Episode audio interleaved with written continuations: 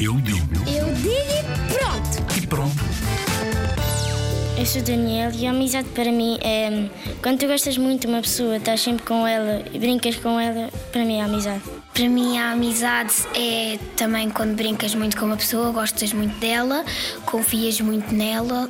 E para mim a amizade é hum, brincar muito com uma pessoa e, e gostar muito dela.